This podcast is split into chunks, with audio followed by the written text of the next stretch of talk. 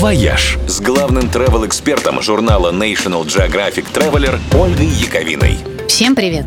Целый месяц в Нижнем Новгороде проходил фестиваль уличного искусства «Место». И вот теперь уже можно отправляться на Волгу и смотреть, что из этого получилось. А получилось круто. К достопримечательностям города добавилось около 30 крутых муралов на фасадах жилых домов, стенах старых гаражей и трансформаторных подстанциях благодаря которым теперь в Нижнем интересно гулять не только по центру города, где знаменитый Кремль, набережные и вообще историческая застройка, но и по окраинам. Работы самых крутых уличных рисовальщиков, приехавших в Нижний со всей страны, стоят того, чтобы залезть в спальные районы. На мурале севастопольца Алексея Кислова, например, зашифрованы в смешном комиксе все ключевые символы Нижнего Новгорода, и отыскивать их на рисунке сама по себе прикольный квест.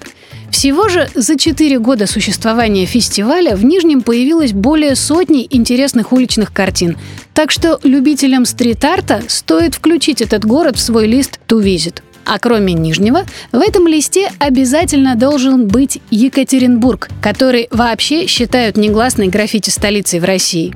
Там тоже есть собственный фест «Стенография», который проходит уже почти 10 лет и уже стал всероссийским. Ну и здорово сократил количество скучных стен и унылых заборов в городе. Очень много интересных работ на улицах Питера, Перми, Тулы, Оренбурга, Красноярска, а еще в этом смысле весьма интересен крошечный город Альметьевск в Татарстане, который весь разрисовали уличные художники. Городская администрация таким образом поднимает настроение работающим там нефтяникам. Жалко, что наши работники ЖКХ так не думают и вечно закрашивают красивые картинки на стенах.